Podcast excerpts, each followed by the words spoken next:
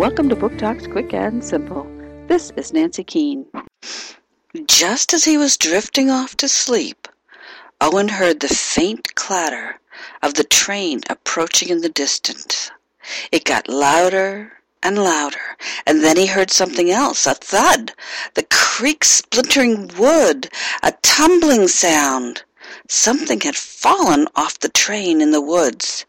He couldn't wait till morning, so he just had to go and explore.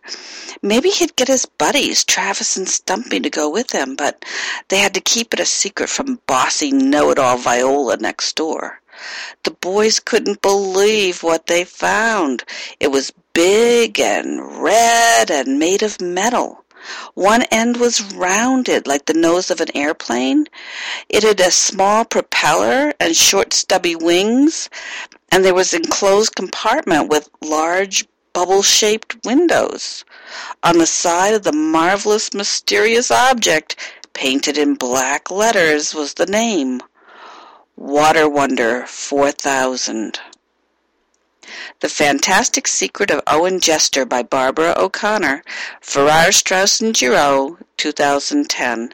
Book Talk by the New Hampshire Great Stone Face Award Committee.